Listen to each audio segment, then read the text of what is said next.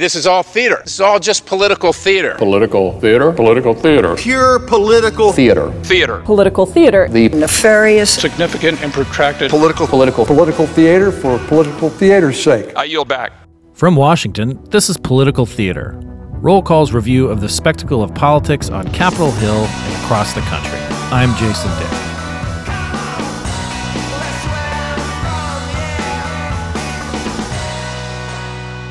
West Virginia is a small state with a big presence. For decades, Democratic Senator Robert C. Byrd dominated its politics in his long career and from his perch as majority leader in the United States Senate and then as Appropriations Committee chairman, where he funneled billions of dollars in infrastructure and influence to his home.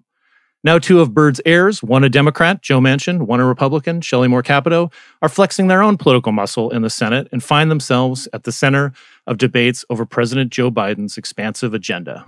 We're joined today by Andrea Billups, the news director for West Virginia Public Broadcasting, to discuss how the Mountain State has become kind of the center of the political universe. Andrea, welcome to Political Theater. Well, thank you so much. I appreciate you having me. So let's let's talk a little bit about these two figures, uh, Joe Manchin and and Shelley Moore Capito. Shelley Moore Capito has been uh, up up until uh, the negotiations broke down uh, th- this week between her and President Joe Biden at kind of the center of this infrastructure package, this multi-billion-dollar infrastructure package that Congress is is uh, is debating.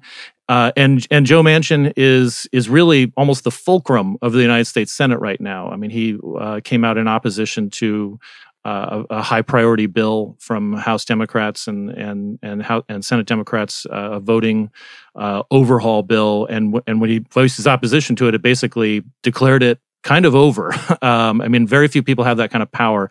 Let's let's talk about them. Uh, you you uh, have been a journalist for for years and have also studied uh, the the state and its politics uh, from academia and journalism. Um, let's talk about let's, let's, start with Joe Manchin first. He's a former governor and and uh, um, and has been there a little longer than. Uh, than Capito, and where he where he comes from, and what his you know evolution of him as a politician.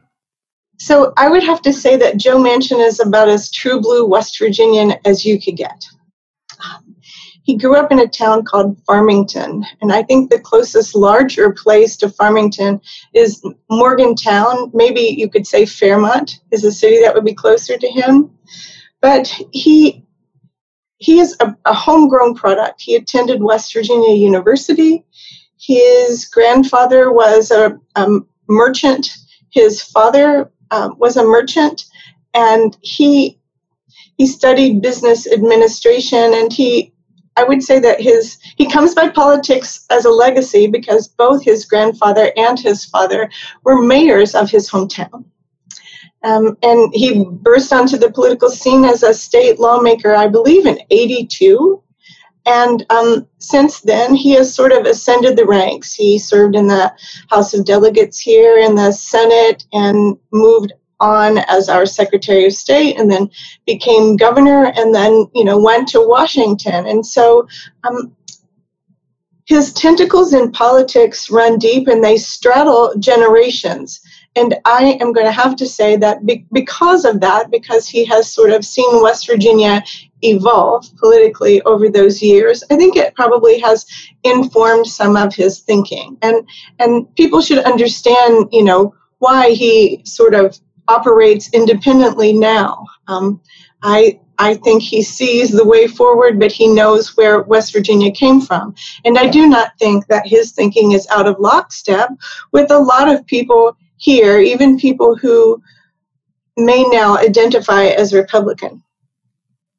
Yeah, and that's one of those interesting things about West Virginia to me is that when I, I um, uh, back in uh, 2000, 2001, 2002, I, I, was living there. I was in the AmeriCorps program, um, and uh, and then I taught. And at that point, there were a, a lot of people identified, uh, you know, formally as, as Democrats, but it was. Um, it was a very uh, certainly on a cultural level very conservative um, more more in line with um, you know kind of the, the politics of my home state arizona uh, and and with with some you know some key differences about the support for unions uh, and and and things like that. But it, it's it seems like it, one of the one of the things that makes West Virginia so unique is that it's hard to peg as uh, solely conservative, solely liberal, solely Democratic, solely Republican. And Manchin, as you're describing, he he seems to embody that. That he's, I mean, he's first a West Virginian as opposed to being a Democrat, for instance. No, I've lived in a lot of places, and when people find out I'm from West Virginia, they're always very curious because it's hard for people to put a finger on the state. Um, it's kind of hard to get to. Um, if you look at the terrain and landscape here, you, you have to realize that the people who settled this place had to be independent because um, it's t- a tough place to crawl through to this day. Um, and I think that that sort of has bred a culture of independence. Um, I think that it has also perhaps bred sort of some insular thinking and what have you. But you know, when we toss out words like conservative in this era, um, you know, I, I, I, would like to be very careful about doing that dance because if I, I love when journalists who are from major media outlets parachute into places like West Virginia and try, and they stay here for all of 48 hours. They do the toe touch and they try to, you know, encapsulate how West Virginians feel. And, and I just read a New York Times story this morning about West Virginia and politics and Manchin. And, the, you know, um, I, I, think the gentleman who penned that story got it maybe 70% right.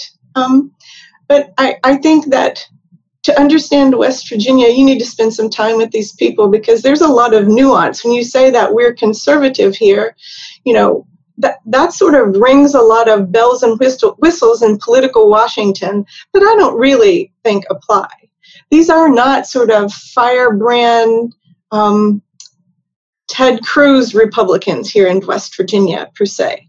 They are not that kind of strident thinkers.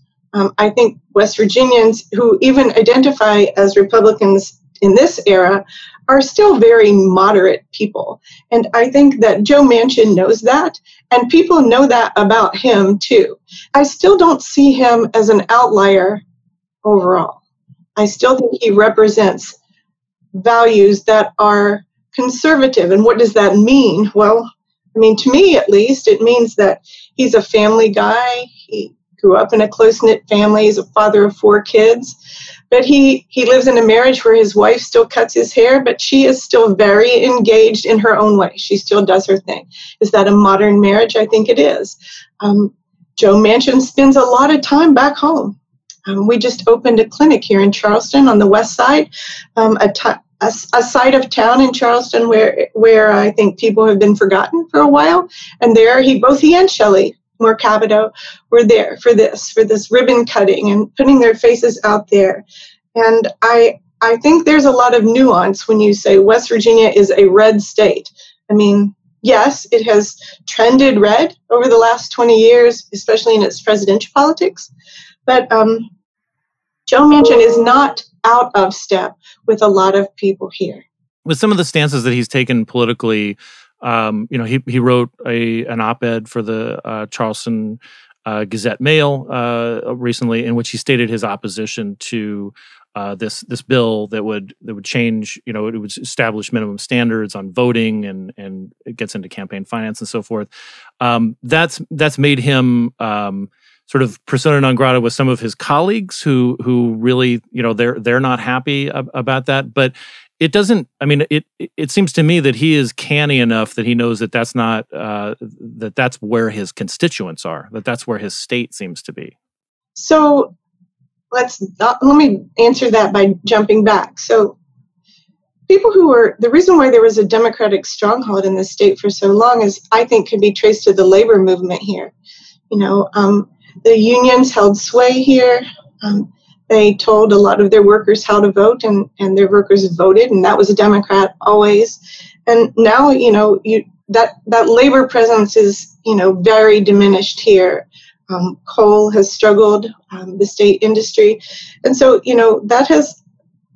Now that people are sort of out from under what I would call the the thumb of labor, I think people are thinking independently, and so they have shifted and drifted to the Republican Party.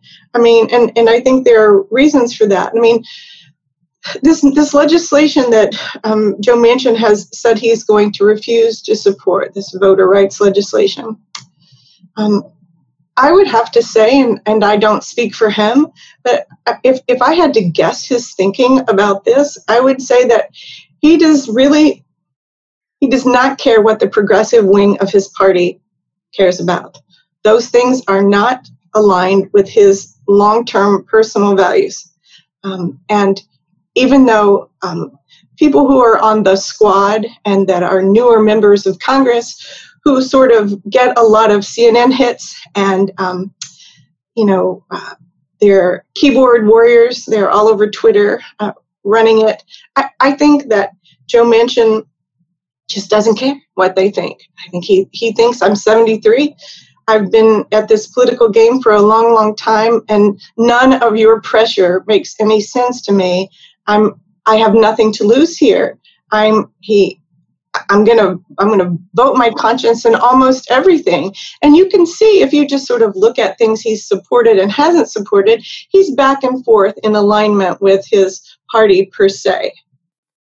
And in some ways, I mean, if if he is attacked by you know some of the progressives, uh, particularly in the House, I mean that may even help him uh, because he can he can point to that and say, like I I'm not I'm not I'm being attacked, you know, by people who are out of uh, what I think is out of the mainstream of West Virginia politics, and and almost uses it as like it. It may even uh, bolster because uh, you know the he he has had no trouble you know with the, the any kind of progressive. Uh, primary challenges in in the past, and um, if if anything, he would probably have to worry about a a, a challenge from the right uh, in in any kind of primary. I suspect that's what's setting up for him during this next time around. Should he decide to run, again. I mean, he didn't win this this last reelection by a whole lot, you know.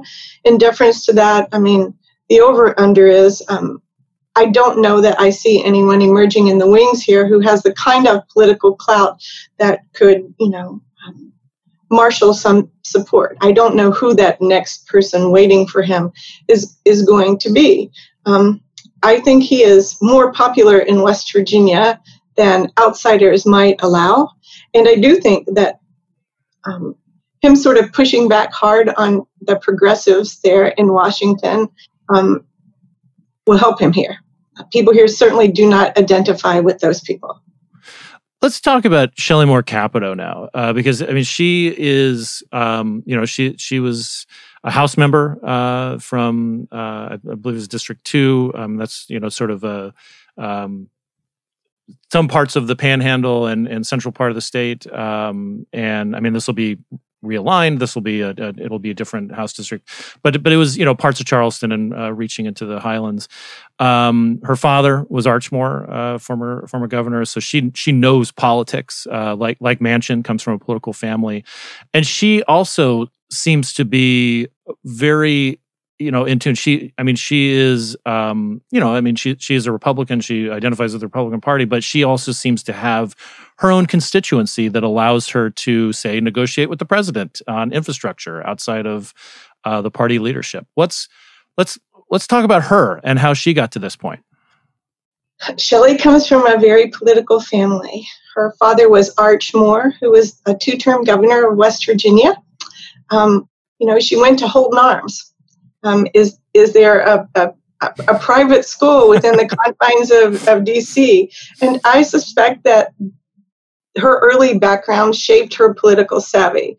Um, I don't necessarily think that she thinks like a West Virginian, but if if there is a certain thing as a progressive Republican inside West Virginia, I think she hits that bar. Um, I would have to tell you that I would imagine the Biden administration was um, very glad that it was her that had come to them on behalf of Republicans to negotiate the infrastructure package, because she seems like a measured person. I mean, I think like if she and Joe Manchin share anything, I think it is their desire to put their focus on West Virginia. Both of them are not sitting around again with a finger in the air, wondering what you know what will will um, scan as popular. They're not looking again for their next media hit. You don't. It's not that they don't do media, but they they are not kind of courting that attention. I mean, Shelley is an interesting woman. Um, she's a distance runner. I see her out in the community. She's very preppy. She she doesn't really super scan West Virginian for me. You know, she she scans more in the Jay Rockefeller lane for me, just in, in her outward appearances. But I think that she's very plain spoken. And I I think that um, that works well for the people who are here in her district. You know, again, we see her here um, out and about. She just threw out the first pitch at a minor league baseball game. You know, she's she is very engaged here. But but I think that she too is that indefinable Republican right now. You know, what is the Republican Party now? I, think that's very confusing. That she is that sort of moderate, middle of the road, independent version of her party. You know, um, and I think that she and Manchin, you know, when I was preparing to talk to you, one thing that kind of dove back for me, and this is in the way back machine, and that is I remember when there were two lawmakers when I worked in Washington, um, Connie Mack and Bob Graham, who were the the odd couple from Florida. Yet right. they were super good friends and they they were never um, against one another. You know you didn't see kind of rancor being tossed at one another. And and i don't think you're ever going to hear that from shelley capito. I think that she um, is not a flamethrower. She's not interested in that. And and in that way i mean there's a theme here and that's that these west virginians um, coming at politics from a different way but both coming up through the political system here are middle ground people and I think that that serves here. I'm, I'm glad you mentioned Jay Rockefeller because I, I I feel bad. You know, this is somebody who um, is you know you know served alongside Byrd for so many years, but um, you know, I mean, he was a Rockefeller. you know, like you know, he he came to the state uh, as a Vista volunteer, stayed, got into politics, was a governor before he was a senator, um, and hard to miss too. I mean, six, almost six foot ten, um, and uh, and you know, when he retired, that's when uh, Shelley Moore Capito uh, ran for the Senate and and took his seat. But he, uh, you know, was as you said. I mean, he coming from from New York, you know, he he was uh, you know probably had some of his own ideas, and, and West Virginia seemed to shape him more as as he uh, progressed in his politics and became more of a moderate um, than than a liberal per se. Um, so I'm thank you for for mentioning him, uh, and uh, I, didn't mean to neglect him. It's just Byrd casts such a shadow uh, over you know so many so many decades of of the of the state's politics. Um, I, I'm curious uh, in the not i mean we I, I, love talking about the senate. I, I feel like we should talk a little bit about the house too and just because you know this may this may you know leach into senate politics eventually. Uh, the state's going to lose a seat uh, in this round of redistricting. Uh, it'll set off a, a, bit of a scramble. Uh, it's an all republican house delegation and uh, you know they'll need to redefine the lines uh, where where do you see that going? What kind of power struggles do you think? do you think we will see some of these questions about what does it mean to be a Republican? What does it mean to be a Republican in West Virginia? Um, you know, some of these identities, as you said, are kind of fluid. The, the governor, Jim Justice, is a Republican and was a Democrat uh, the first time he ran. So, is it? You, are you anticipating? You know, in, from your you know spot in in West Virginia um, journalism, like that this will be a, a real debate over over the future of of of politics and and how what it means to be a Republican there. I I don't think that this congression our congressional representation in terms of party affiliation is going to shift. Mm-hmm. Um, no matter even with this redistricting. I mean, who will step up into these places and spaces and how that will shake out? I mean, I, I have some I have some personal thoughts about, about where I think this would go, but in general, I'm I'm I'm hoping that with this congressional delegation that you will see some new generation um, mm-hmm. folks here in West Virginia kind of move into the field here and and step up. I mean, you you have an undercurrent here of younger and more progressive people.